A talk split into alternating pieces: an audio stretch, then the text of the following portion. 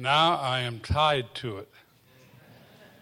The 102nd Psalm, and I'm going to begin reading in a moment from the very first verse.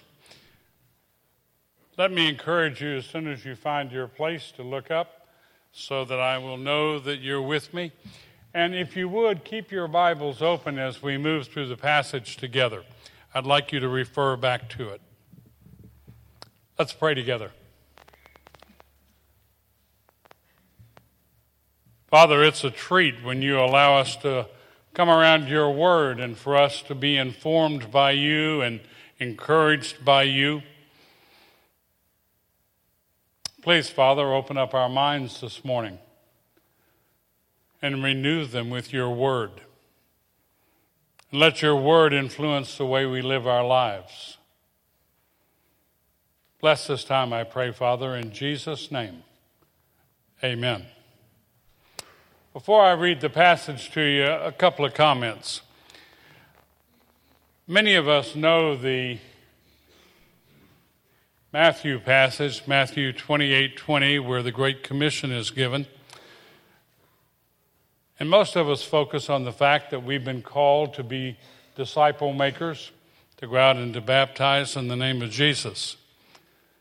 Well, if you look at the very last phrase in the Great Commission, it says something that we often overlook. It says to us that Jesus is going to be with us until the close of the age. What that simply means is that while he is ascended, he's going to be with us and minister to us and work in our lives until he comes again. That's a beautiful promise. If you look around at our country, the estimate is that there are now about 40 million Americans who have anxiety disorder. I think that number may have gone up this past Tuesday. But you know, folks, it doesn't make any difference which party you represent or you're in in favor of. What makes the difference is how you deal with the anxiety in your life or whether you deal with it at all. As I, you know, I'm having a terrible time with this. Y'all excuse me while we take care of it.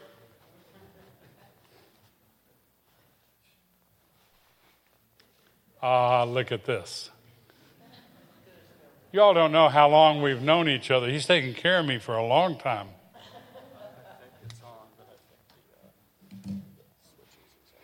You all just visit for a second?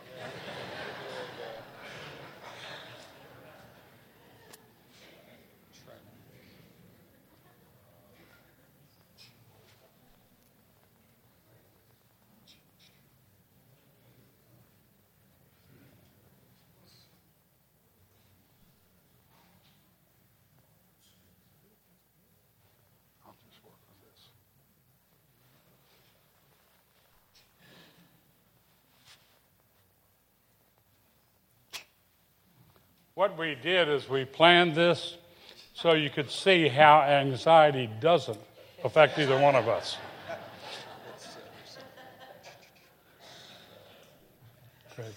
Oh, this is fun. Thank you very much for coming to my rescue.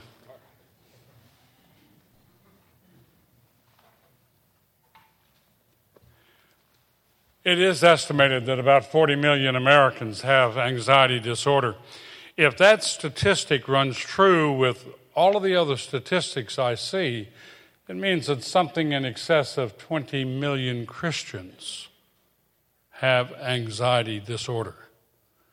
For whatever reason, in the last four or five decades, and I think there are a lot of reasons, we're not exempt from the things that the rest of society is experiencing. There's some evidence of that.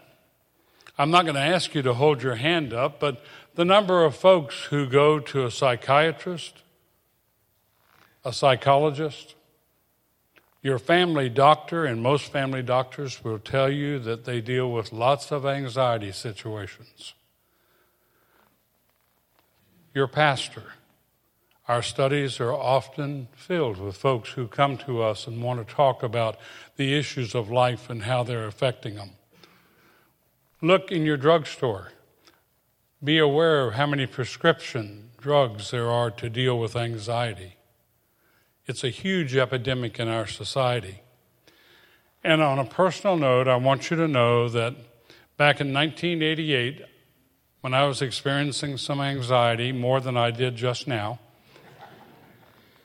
I went to a friend of mine who at the time was or had been teaching counseling in a seminary, a Presbyterian Church in America pastor. His name was Buck Hatch. Some of you may have met Buck. He's with the Lord today. And I sat with him and I said, You know, I'm having anxiety, and my family doctor's giving me some medicine, and it's sitting on top of my dresser, and I don't want to take it.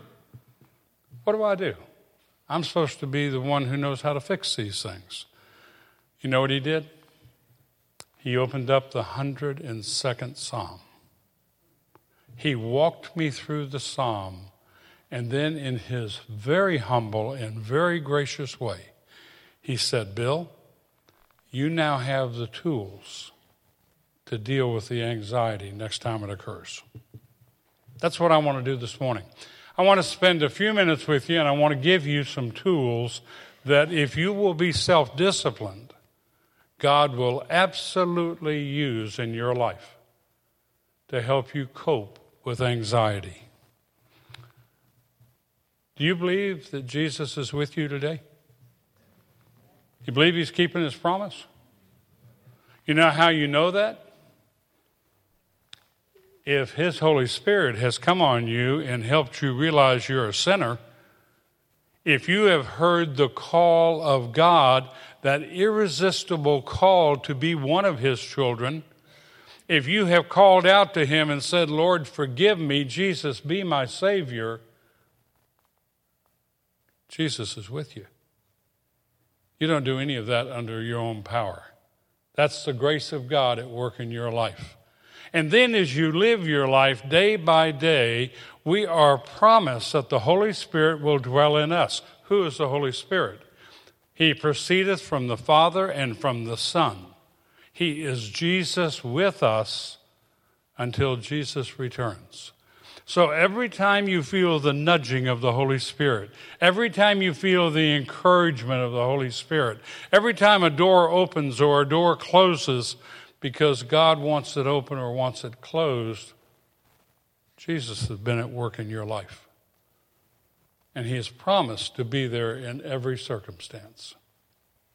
The reason I chose the psalm is because my brother Buck introduced me to it in a very special way and I want to share with you. If you look at the first couple of verses, now this is a man just like us, under the power of the Holy Spirit, who obviously knows God.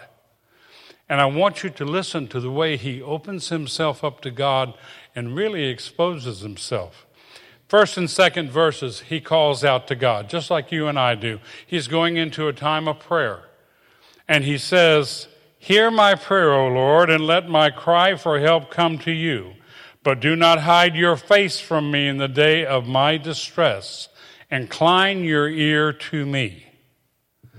And then, as we go through the balance of the next few verses, you hear him talk about how he feels. He says, In the day when I call, answer me quickly, for my days have been consumed in smoke and my bones have been scorched like a hearth. My heart has been smitten like grass and has withered away. Indeed, I forget to eat my bread.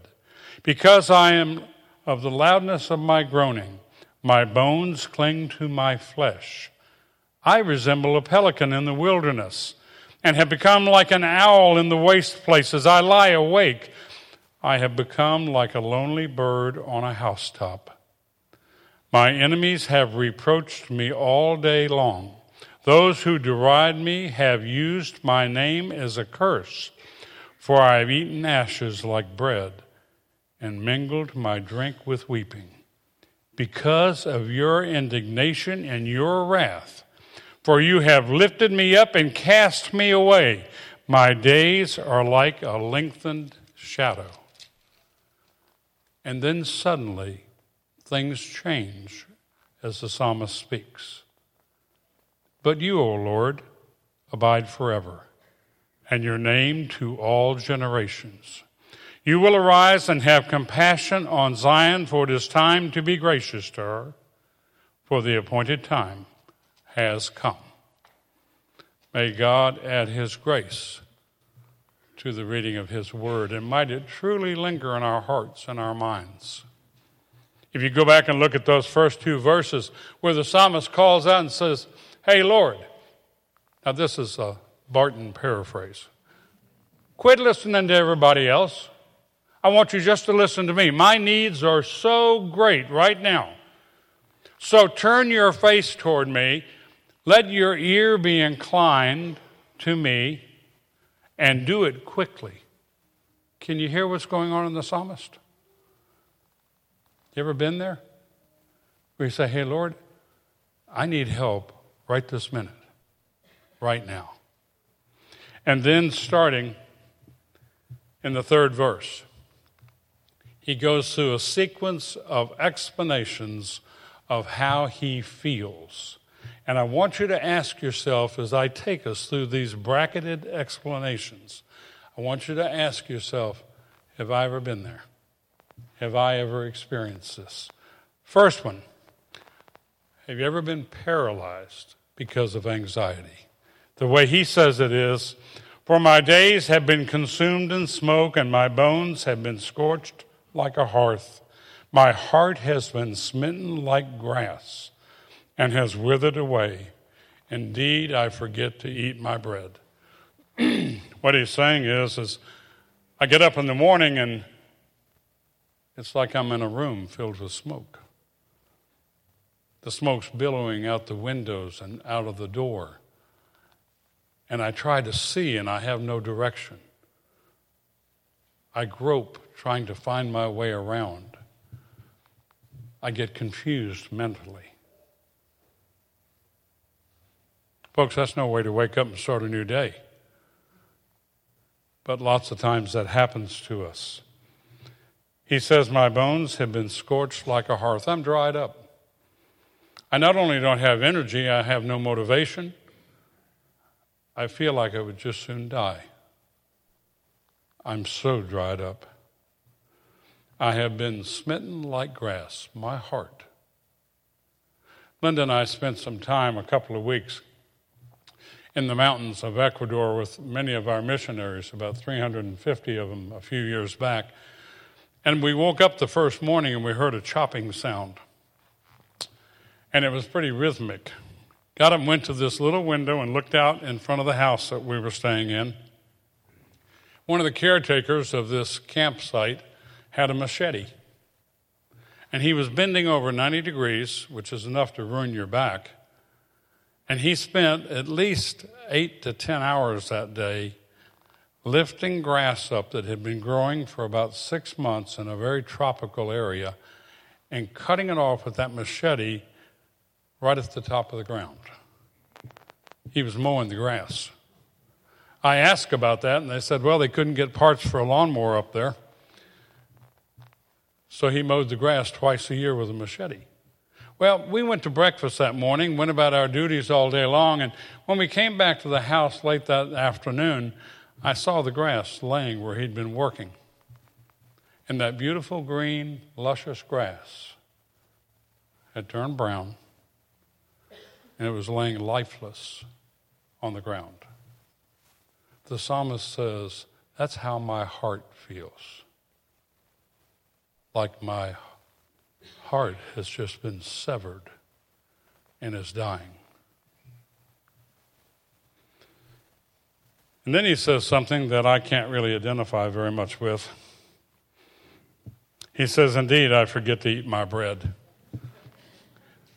Do I need to go any further with that one? You know, some folks stop eating when they're filled with anxiety. Others of us, I see hands going up, I didn't even ask for them. And others of us eat more and more, trying to eat the anxiety away, and that doesn't work at all for us. But either is a sign that something's happening inside of us.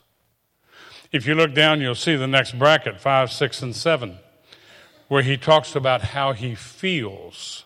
And you know, feelings oftentimes become reality. He says, Because of the loudness of my groaning, my bones cling to my flesh. Ever groan? If you listen, you can hear people groaning. They do it sometimes by complaining all of the time about how hard life is. And that's their perspective, that's how they see life.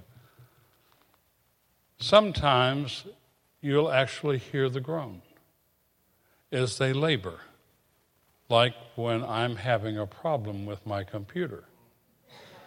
My wife might say, I groan. But when you're facing something that's creating real anxiety, sometimes there's the emission of this actual physical sound. And then he paints a picture and he says, I resemble a pelican in the wilderness. Where do pelicans live?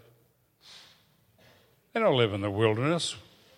They live along the coastline, often on a little barrier island or a little island in the mouth of a river. And we have that all along our coastline. And you can see them majestically flying over the coast, and you can see them feeding on fish in the water. And he says, No, no, no, that's not how I feel. I feel like I'm in the wilderness, removed from everything that is dear to me, in strange surroundings. I feel like an owl in the wastelands. Where do owls live? They live in fields, they live in forests, they live in barns. They don't live in the wastelands. Isn't that a descriptive way of saying how he feels cut off because of his anxiety? He says, I lie awake. I know lots of folks who have a hard time going to sleep because they can't turn their minds off. I woke up sometime early this morning and thought through a situation. And I said, Whoops, you're going to be preaching on this. Don't do that. And I gave it to the Lord and went back to sleep. It happens. It happens to so many of us. And he ends that this is how I feel section by saying, I have become like a lonely bird on a housetop. Ever seen a bird sitting on the eave of a house, silhouetted against the sky? Psalmist says, a lonely bird the bird is all by himself, watching all the activity below and not involved, not engaged, not a part. That's how people who have real anxiety feel. They have some of those symptoms. The third bracket is verses 8 through 11. My enemies have reproached me all day long. Those who deride me have used my name as a curse. I want you to know this can be a reality or this can be perceived. But as I said a minute ago, perception becomes reality. So if you feel like people are talking about you, has the same effect as if they are. I had someone tell me one time he went to a professional football game, and I hope he was kidding, and he said, You know, there were 70,000 people in the stands. And he said, I looked down on the field, and those fellows on the field got in a circle, and they were talking about me. That kind of paranoia exists, not quite to that extreme. But it does. You begin to think when you're filled with anxiety, it's as though you become super sensitive and you think people are talking about you when most of the time they're not. But if they do talk about you, the little adage, sticks and stones may break my bones, but words will never hurt. That's not true. Haven't you found that's not true? You know what words do? When someone does say something derogatory about you and you know about it, it hurts. It hurts just like physical pain. And it has a tendency to linger longer than physical pain. And something can happen in the future, like seeing the person, and you recall it almost verbatim. And now you have that same anxiety again. I hope that this man didn't have all of these all of the time. He goes on to say, For I have eaten ashes like bread, and mingled my drink with weeping. When you have a lot of anxiety, you have emotion. Interestingly enough, men and women both have been given tear ducts by God. Men have a tendency to cry privately or to try to stop from crying. But when the anxiety is great enough, we cry. Because your indignation and your wrath, talking about God, for you have lifted me up and cast me away. I want you to remember something. If you know Jesus Christ, your sins are forgiven through the shed blood. We sang that today. They're forgiven. That's a done deal. You're on your way to heaven. You're going to spend eternity with Jesus. That's the end of that discussion. So often we forget that. If you continue to sin while you're still on your way to heaven, you displease God. And what God wants us to do is to correct that behavior. So oftentimes we experience the consequence of that sin to get our attention and to bring us back into a repentant behavior pattern. Some of the anxiety that we experience is because God allows those consequences, not the eternal consequences, but the daily consequences to come to bear on us, and we start to feel some anxiety. And what He's doing is trying to get our attention and saying, Don't do what you're doing. You're on the wrong path. He does that because He's a loving Father because He wants us not to have anxiety, and He wants us to spend our days in relative peace and happiness, realizing we're still this side of heaven. Do you understand? So we're forgiven through the blood of Christ, but we still have anxiety, and God still reacts against our sin because He's a righteous God and because He loves us. Let me just slip this in. If you have anxiety and you don't know Jesus as your Savior, you're going to have to deal with the anxiety some other way. Because what the psalmist is about to tell us is based on the person having a personal relationship with God.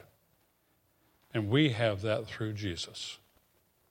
If you're sitting there listening this morning and you know about him but don't know him, say something to me. Say something to one of the elders of the church. And let us just love on you and talk with you a little bit and see if God will help us help you with that. If you do know Jesus, listen carefully because the psalmist is about to tell us the prescription for dealing with anxiety when you're a believer. He says to us over in the 12th verse, But you, O Lord, abide forever, and your name to all generations. Doesn't sound very significant, does it? Does that sound like a prescription for dealing with anxiety? I want you to realize what just happened. We've just gone through 11 verses having this psalmist call out and saying, I have all these symptoms of anxiety, and looking at himself, and suddenly he stops looking at himself. And in the 12th verse, he looks at God.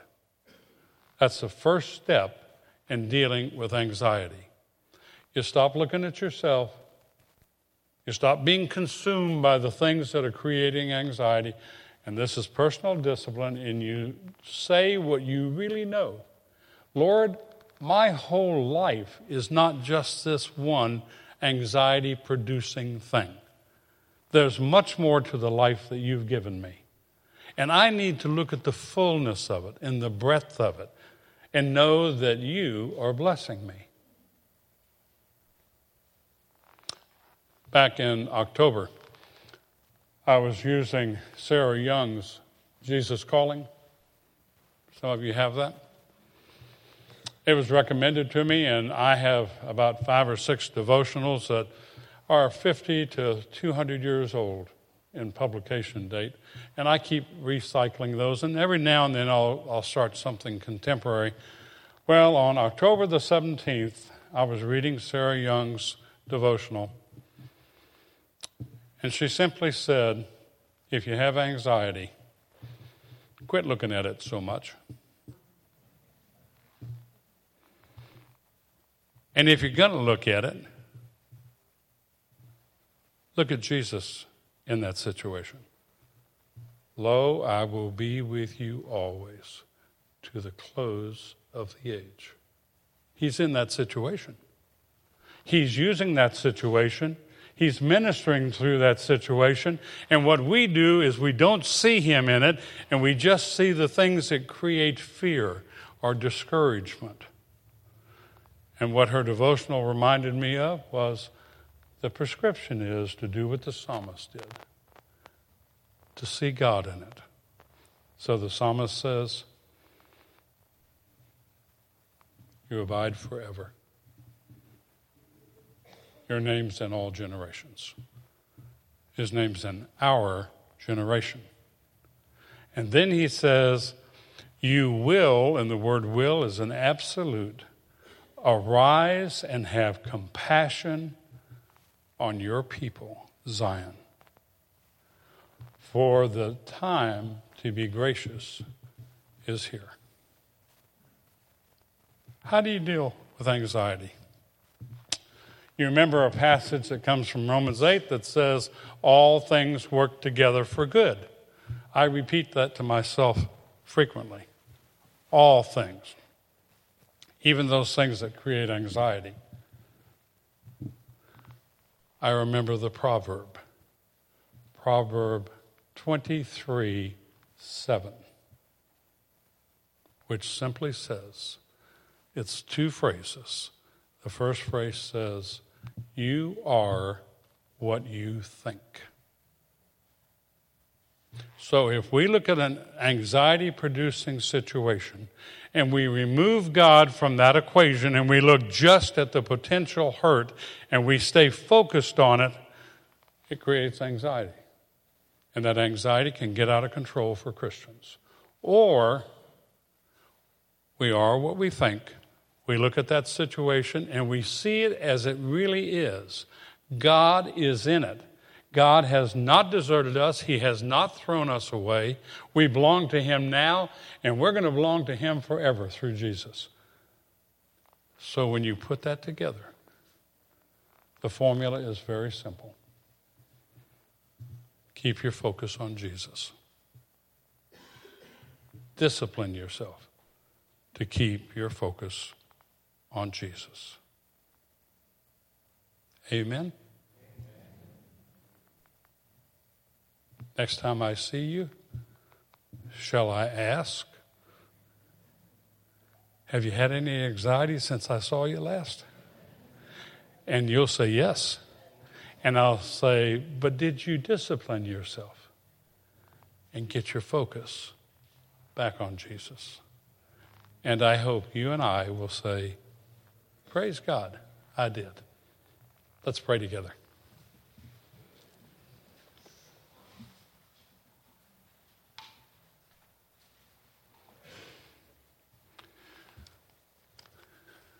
Father, we know that you love us. And we know, dear God, that you care about us. You've already demonstrated that. You've done something that we wouldn't do.